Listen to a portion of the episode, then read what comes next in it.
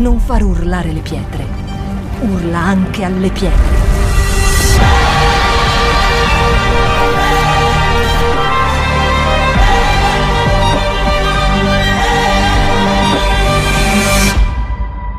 Shout 2022.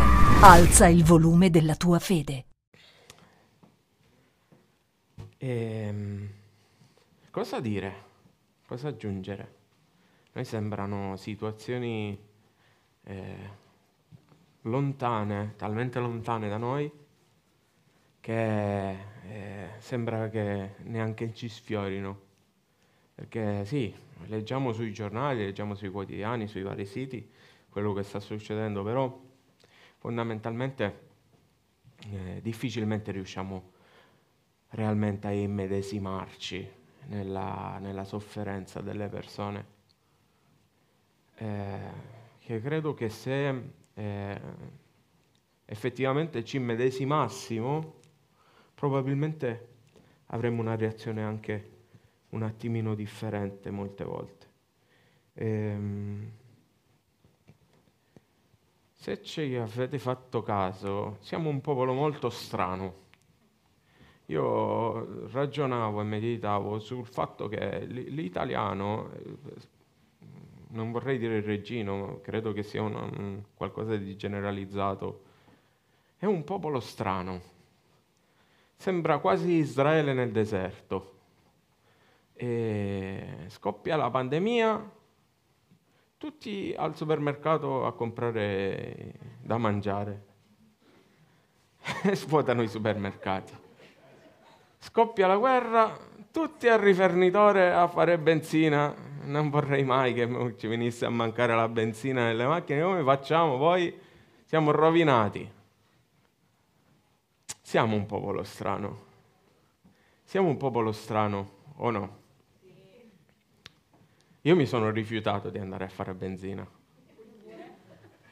Mi sono proprio rifiutato, come mi volevo rifiutare di andare a fare la spesa quando è scoppiata la pandemia. Io eh, n- non sopporto sotto un certo punto di vista queste manifestazioni di, di panico, queste manifestazioni eh, eh di, di, ansia eh, eccessiva. Eh, se ci pensiamo bene eh, a quello che succedeva al popolo di Dio nel deserto, è esattamente la stessa cosa. Veniva a, a mancare l'acqua e tutti si lamentavano e volevano tornare indietro perché mancava l'acqua. Arrivava l'acqua, subito dopo scoppia la guerra, manca il pane e tutti si lamentano perché non hanno pane scoppia eh, un'altra cosa e tutti si lamentano perché non hanno le quaglie, scoppia un'altra cosa e tutti si lamentano perché, mm, le, le, non hanno più le cipolle. E effettivamente noi siamo così, siamo così, siamo così.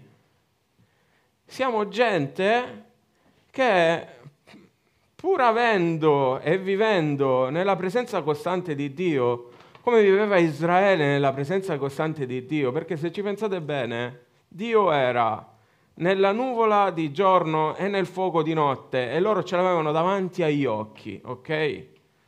E noi in un certo senso viviamo, io parlo del, del cristiano, ok? Perché magari chi non conosce Dio o chi non ha una percezione reale di Dio non, non, non si rende conto, ma il cristiano che conosce Dio e che è alla presenza costante di Dio, o dovrebbe essere alla presenza costante di Dio, si lamenta in maniera né più e nemmeno forte di quanto si lamentano tutti gli altri che non hanno Dio nel cuore. E allora mi, mi, mi chiedevo, eh, che, che, cosa dobbiamo fare? Co- come possiamo uscire da questo stato di paura, da questo stato di ansia, da questo stato di terrore. Quando eh, è scoppiata eh, la guerra eh, e Oleg ha eh, postato l'annuncio che il venerdì avremmo digiunato, chi voleva poteva unirsi a loro, a loro nel digiuno e nella preghiera, non so quanti di voi l'hanno fatto, non so quanti di noi l'hanno fatto, ok? Eh, perché probabilmente noi non riusciamo ad immedesimarci nella sofferenza. Eh, io stesso, eh, lo confesso perché io non, non, voglio prendervi in giro, perché non, non voglio prendere in giro Dio, non voglio prendere in giro voi, non voglio prendere in giro me stesso. Io stesso non riuscivo ad immedesimarmi nella, nella, nella sofferenza perché noi stiamo troppo bene. Noi stiamo troppo bene.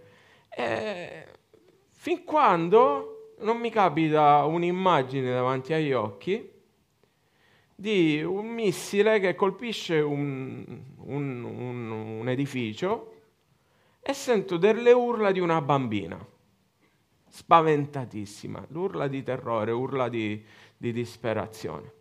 Questo missile che, che, che, che, gli è scoppiato proprio accanto. E allora eh, lì ho avuto un, un brivido e un senso di compassione che probabilmente non avevo ancora, ancora vissuto e ho cominciato a star male, ok? Venerdì sono stato male. Sono stato male non tanto per quello che sta succedendo, anche per quello che sta succedendo, ma anche sono stato male per quella che è la mia condizione. Quello che mi ha fatto tanto male è la condizione del mio cuore in quanto cristiano. Quanto siamo mancanti di compassione, quanto siamo mancanti di amore. Non voglio generalizzare, ognuno eh, nel, nel proprio cuore sa quello che prova, sa quello che sta passando, sa quello... Io sto parlando della mia condizione, di come mi sono sentito io. Sono stato malissimo. E sono uscito da lavoro e sono andato a pregare, no? come faccio sempre eh, che, che, che, o vengo qui oppure l'altro giorno eh, ne ho approfittato, sono, ho fatto una bella passeggiata eh, con, con, Dio eh, in, in, in via Marina. Ho cominciato a pregare e ho cominciato a gridare a Dio, a gridare a Dio. Dio sentivo quella, quella sensazione di, di, di, di, impotenza che mi, mi portava a gridare a Dio, Dio torna. Gesù torna, ci hai detto che torni, perché non torni? Tu non le vedi quelle cose che stanno succedendo, non vedi la sofferenza di questi bambini, non vedi la sofferenza che c'è nel mondo, non vedi quanta cattiveria. Questo senso di impotenza, questo senso di sofferenza mi ha portato a pregare così. E poi ho, ho, ho riflettuto, nella Bibbia quante volte, quante volte viene innalzata la preghiera Gesù torna? A memoria chi se lo ricorda? Due volte.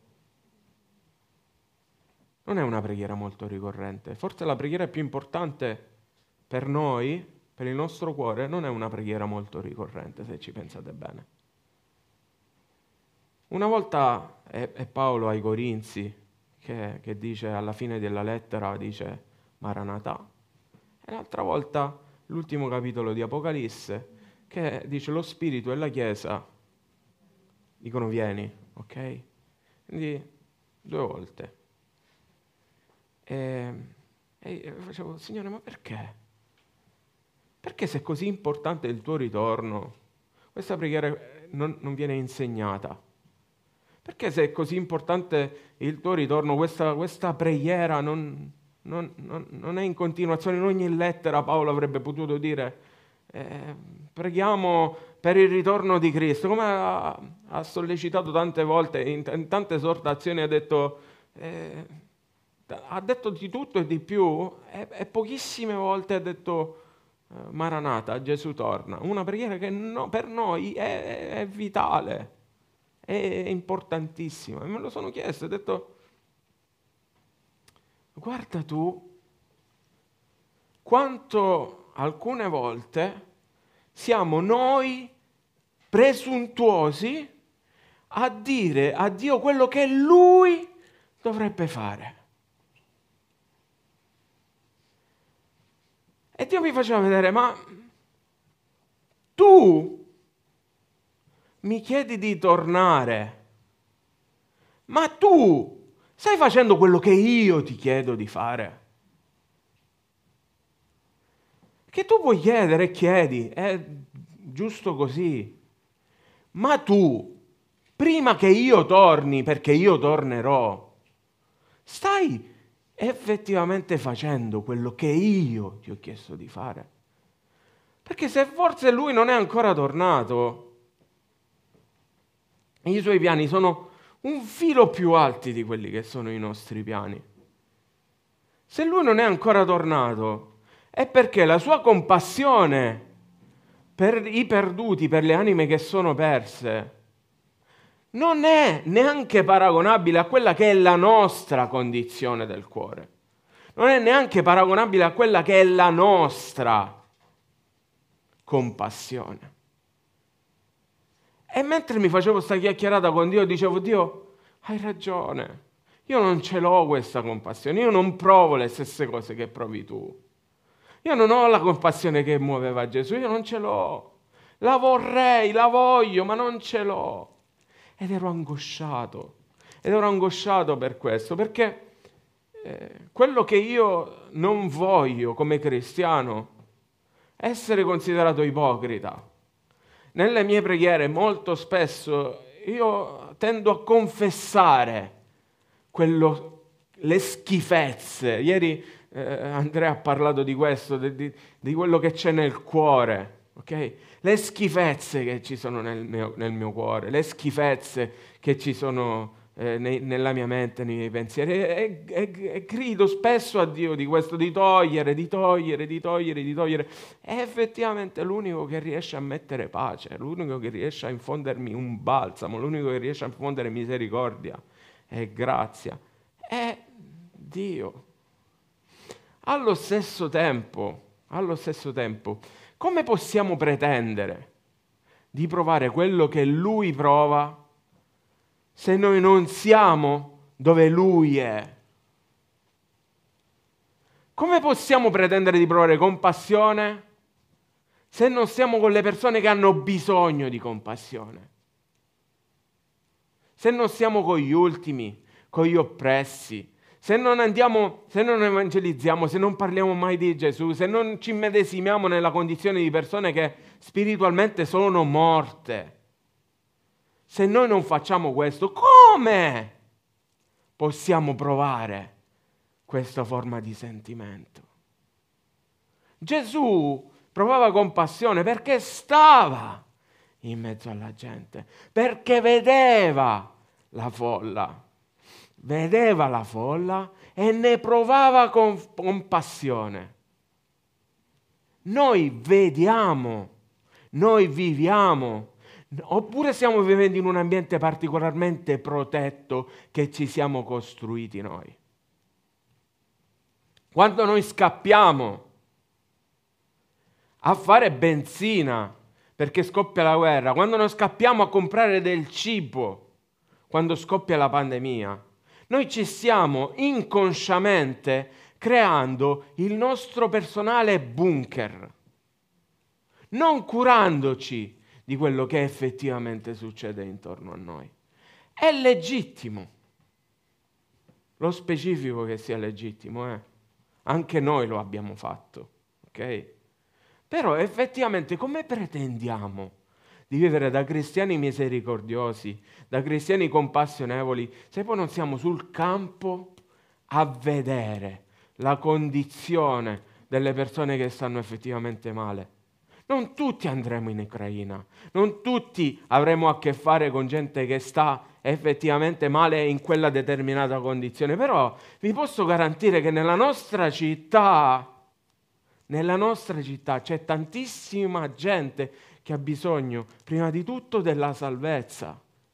E la nostra città è il nostro primo campo di missione. La nostra città è il nostro primo campo, campo di missione. E vi voglio dire una cosa a tutti quelli che pensano che, di andare via, di andare in missione, di andare eh, dappertutto. Bellissimo.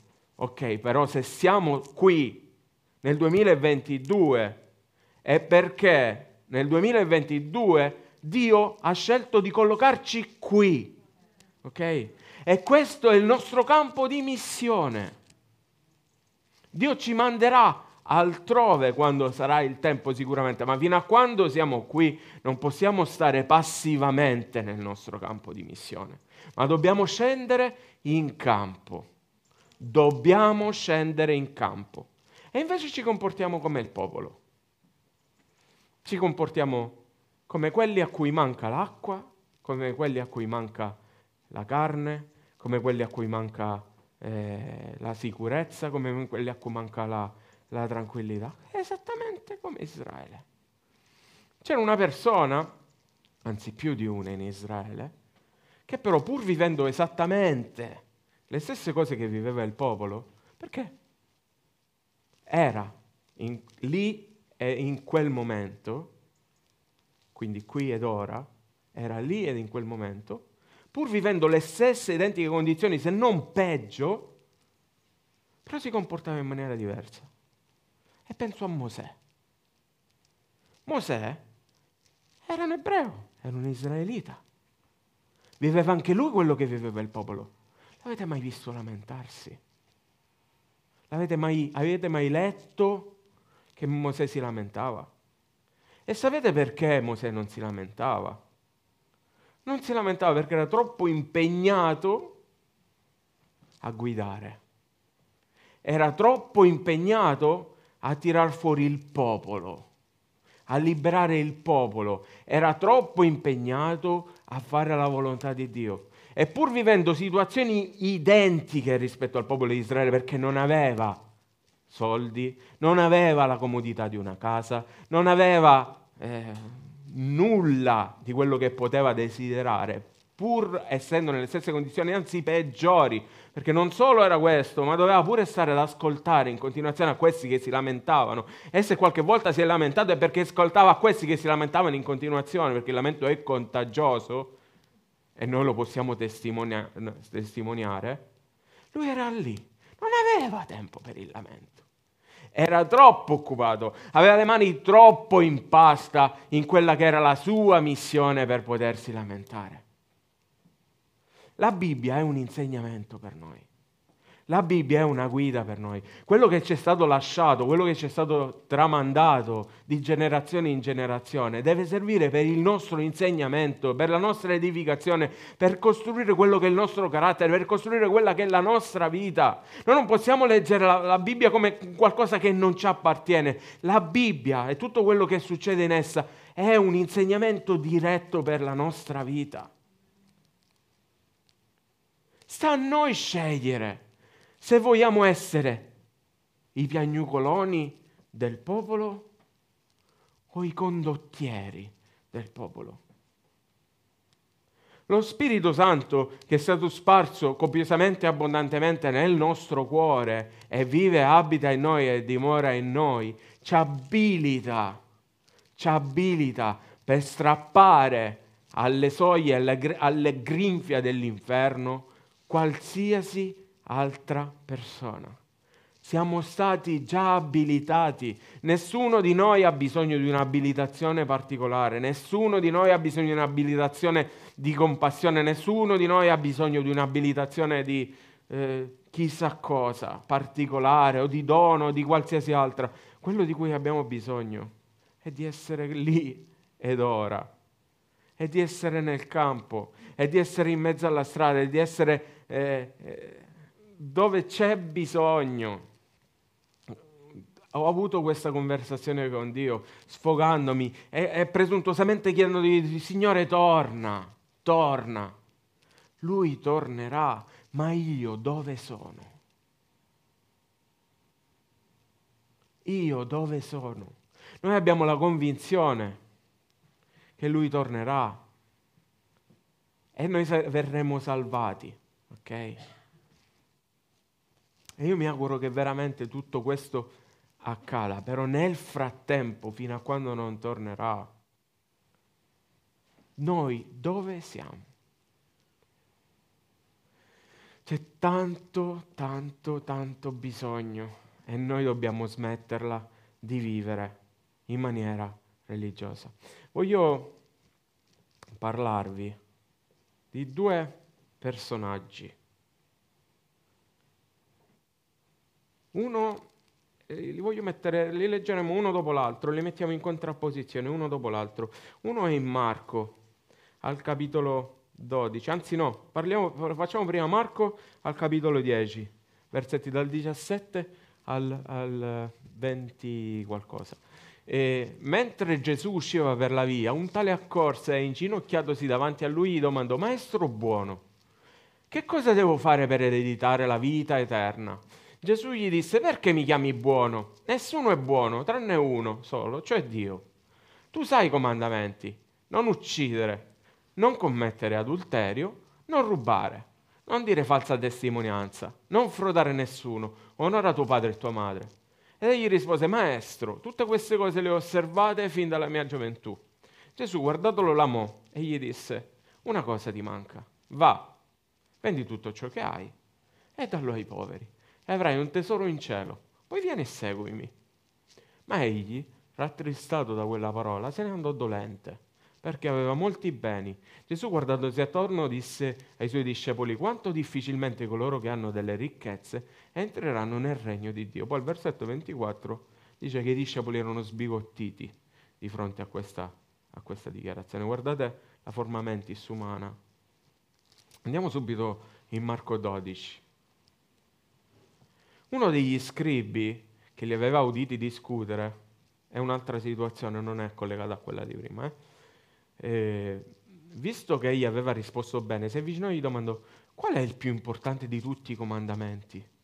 Gesù rispose, il primo è ascolta Israele, il Signore nostro Dio è l'unico Signore. Ama dunque il Signore Dio tuo con tutto il tuo cuore, con tutta la tua anima, con tutta la mente tua e con tutta la forza tua.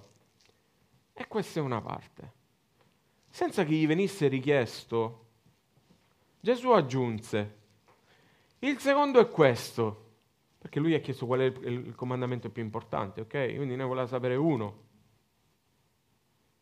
Eppure Gesù aggiunge, il secondo è questo, ama il tuo prossimo come te stesso. Non c'è nessun altro comandamento maggiore di questi. Lo scriba gli disse, bene maestro, tu hai detto, secondo verità, che vi è un solo Dio e che all'infuori di lui non ce n'è alcun altro e che amarlo con tutto il cuore, con tutto l'intelletto, con tutta la forza e amare il prossimo come se stesso è molto più di tutti gli olocausti e i sacrifici. Gesù, vedendo che aveva risposto con intelligenza, gli disse, tu non sei lontano dal regno di Dio e nessuno osava più interrogarlo. Due persone, due situazioni diametralmente opposte una persona che apparentemente è osservante delle, delle, dei comandamenti, è osservante delle prescrizioni, probabilmente visitava e frequentava il Tempio, probabilmente era, era molto fedele nelle decime, nelle offerte e in tutto quello che erano gli adempimenti che erano richiesti al tempo, che a un certo punto dice voglio fare un passo in più, cosa posso fare in più per ereditare la vita eterna? E Gesù gli dice, ok, sai che fai? Vendi tutto e seguimi. Molla tutto quello che hai e seguimi. Dall'altro lato abbiamo uno scriba. Chi sono gli scribi? Gli scribi sono dei religiosi del tempo che conoscevano perfettamente le scritture, che stavano molto spesso a discutere con Gesù, insieme ai farisei, insieme ai sadducei, in merito a quelle che erano norme della legge. E abbiamo uno scriba che invece gli chiede qual è il maggiore di tutti i comandamenti. E Gesù gli risponde, ama il tuo Dio come te stesso, ama il tuo prossimo come, come te stesso. Come se amare Dio e amare il prossimo non siano cose che possono andare separate, non siano scindibili. Non possiamo dire di amare Dio se non amiamo il nostro prossimo.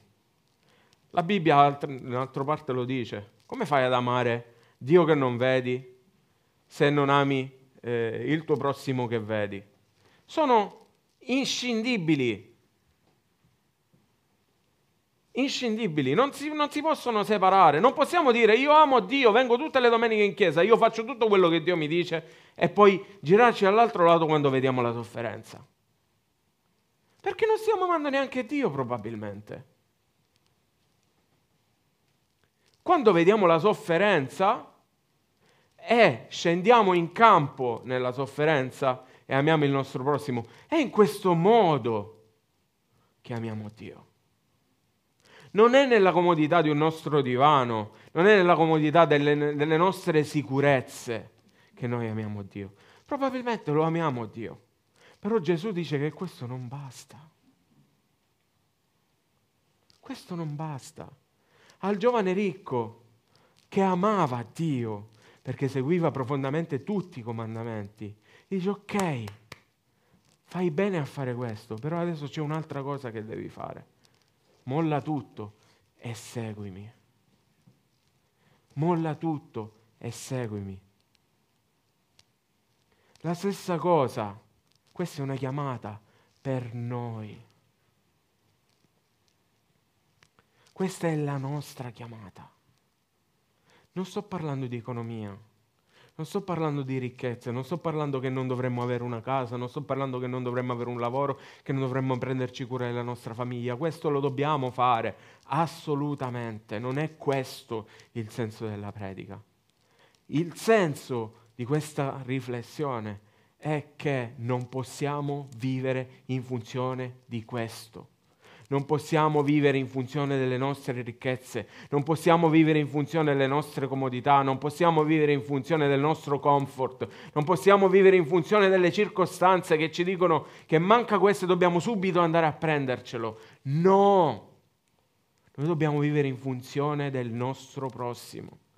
Se amiamo Dio, il cristiano che ama Dio è un cristiano che attivamente ama Dio il proprio prossimo. È un cristiano che attivamente scende e, sostiene, aiuta e soffre con chi soffre.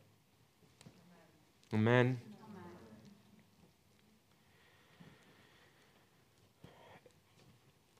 Ripeto, eh, questa, questa meditazione è nata da un mio stato, da un mio sentirmi in difficoltà, da un mio sentirmi in difetto, perché troppo spesso, troppo spesso noi abbiamo la tendenza, io ho la tendenza a guardare quello che mi manca e a non essere un trascinatore per come dovrei essere e a non rispondere alla mia chiamata per come dovrei rispondere alla mia chiamata.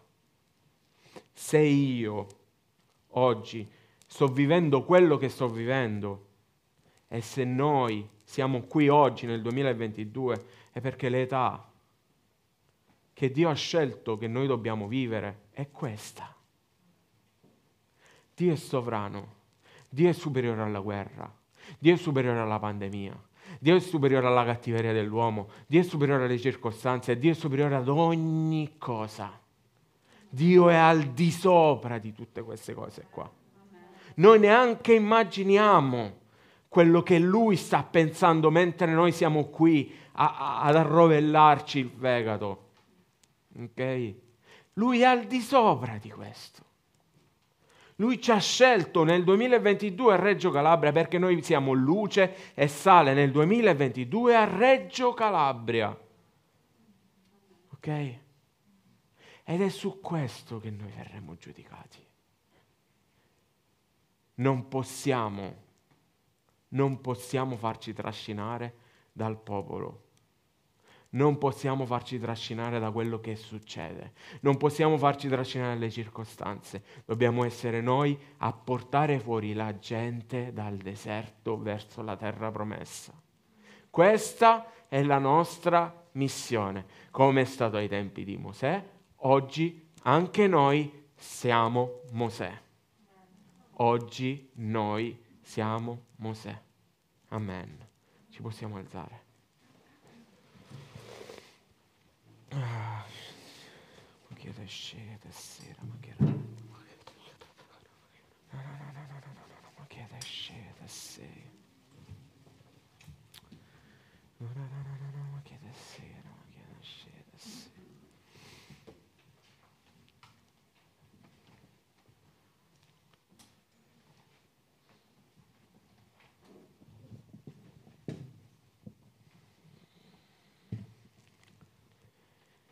È ovvio che quello che Dio ha de- mi ha detto è il modo con cui mi ha parlato, è il, mo- il modo con cui anche oggi è stato predicato, non è un'accusa o un, un qualcosa che, che deve far venire dei sensi di colpa a nessuno.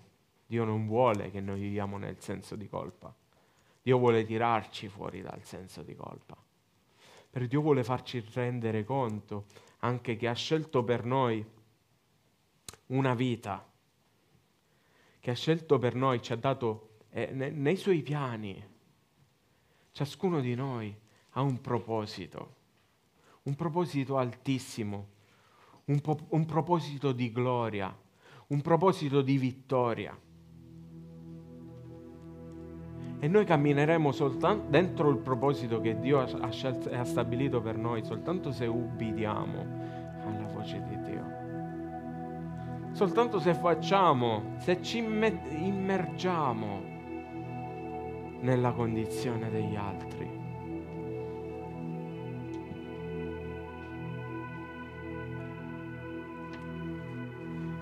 A turno, quando volete il sabato. Venite con noi ad Arghillà. Chi può? E se non potete venire il sabato mattina ad Arghillà, ci sono tantissime altre situazioni complicate nella nostra città. Anche nella nostra quotidianità, nei nostri posti di lavoro. Noi dobbiamo partire da un presupposto chi è lontano da Dio è nel bisogno. Già è nel bisogno. Indipendentemente se gli, se gli manca da mangiare o da bere, se gli manca un posto dove dormire. Il primo bisogno, il bisogno principale, è il bisogno della salvezza. La gente prima di ogni altra cosa ha bisogno della salvezza, ha bisogno dell'eternità, ha bisogno di stare, di entrare nel regno di Dio.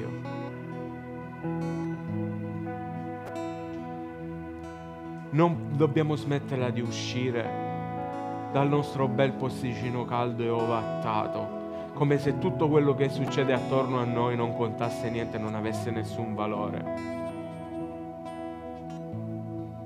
Non dobbiamo, dobbiamo uscire da quella condizione di religiosità che ci fa dire Dio io ti amo, ma poi allo stesso tempo rincorre come i pazzi quelli che sono i nostri bisogni carnali.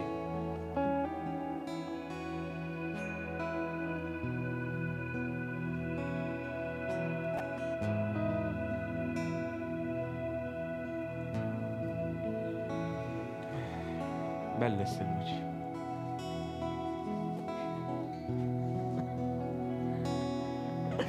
Ce la facciamo a sistemarle, ma... Oh, vabbè.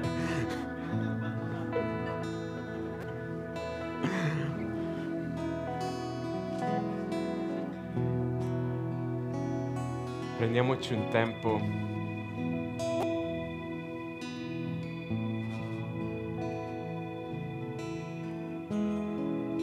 per stare con Dio, per parlare con Lui. Lui è molto più vicino di quello che pensiamo. Parliamo con Lui, sfogliamoci con Lui. Chiacchieriamo con lui, lui è molto più vicino di quello che noi pensiamo.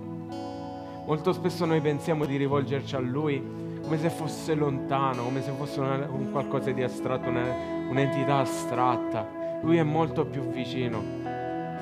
Quando sono andato a sfogarmi, lui mi ha dato subito pace, mi ha dato subito riposo, mi ha dato subito conforto, ha consolato il mio cuore, mi ha rimproverato però mi ha consolato, mi ha rimproverato come un padre rimprovera un figlio che magari sta seguendo una direzione diversa rispetto a quella che dovrebbe prendere. Parliamo con lo Spirito Santo.